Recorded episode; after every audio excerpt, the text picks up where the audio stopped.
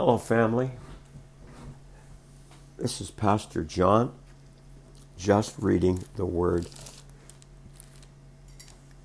Lord, I thank you for your Word.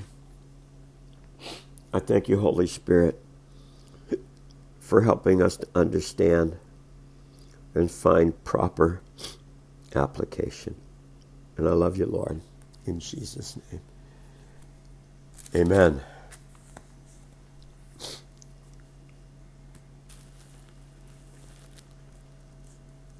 Um, we're in second. We are in Second Kings chapter fourteen, and uh, we will begin.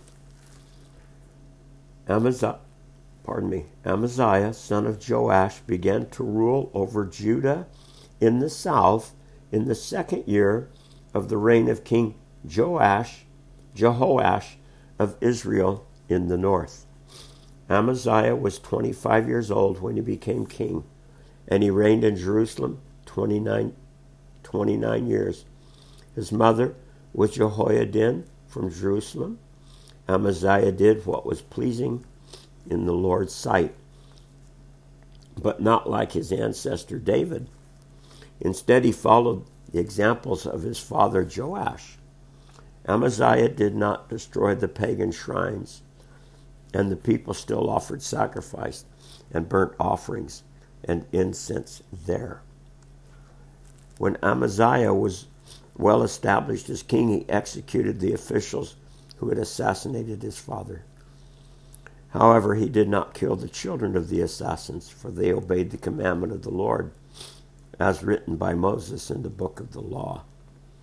Parents must not put to death. Parents must not put to death for the sins of their children, no, the children for the sins of their parents.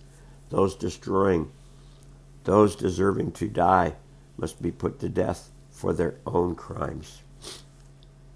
Amaziah also killed 10,000 Edomites in the Valley of Salt. He also conquered Selah and changed his name to Joktheel, as it is called to this day. One of Amaz- one day Amaziah sent messengers with, his, with this challenge to Israel's king, Jehoash, the son of Jeho- Jehoahaz and grandson of Jehu. Come and meet me in battle. But King jo, uh, jo, Joash of Israel replied to King Amaziah of Judah with this story. Out of, Le- out of the Lebanon mountains, a thistle sent a message to a mighty cedar tree Give your daughter in marriage to my son. But just when a wild animal of Lebanon came by and stepped on the thistle, crushing it. You have indeed defeated Edom, and you are very proud of it.